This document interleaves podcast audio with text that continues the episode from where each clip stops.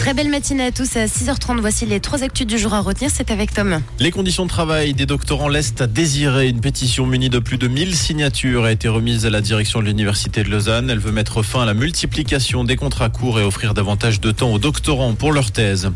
Le harcèlement sexuel très présent dans le secteur du bâtiment. Plus de la moitié des ouvrières disent en avoir été victimes dans une enquête du syndicat UNIA.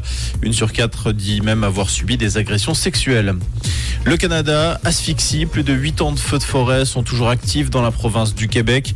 La ville de Montréal est désormais considérée comme la ville ayant la plus mauvaise qualité de l'air au monde.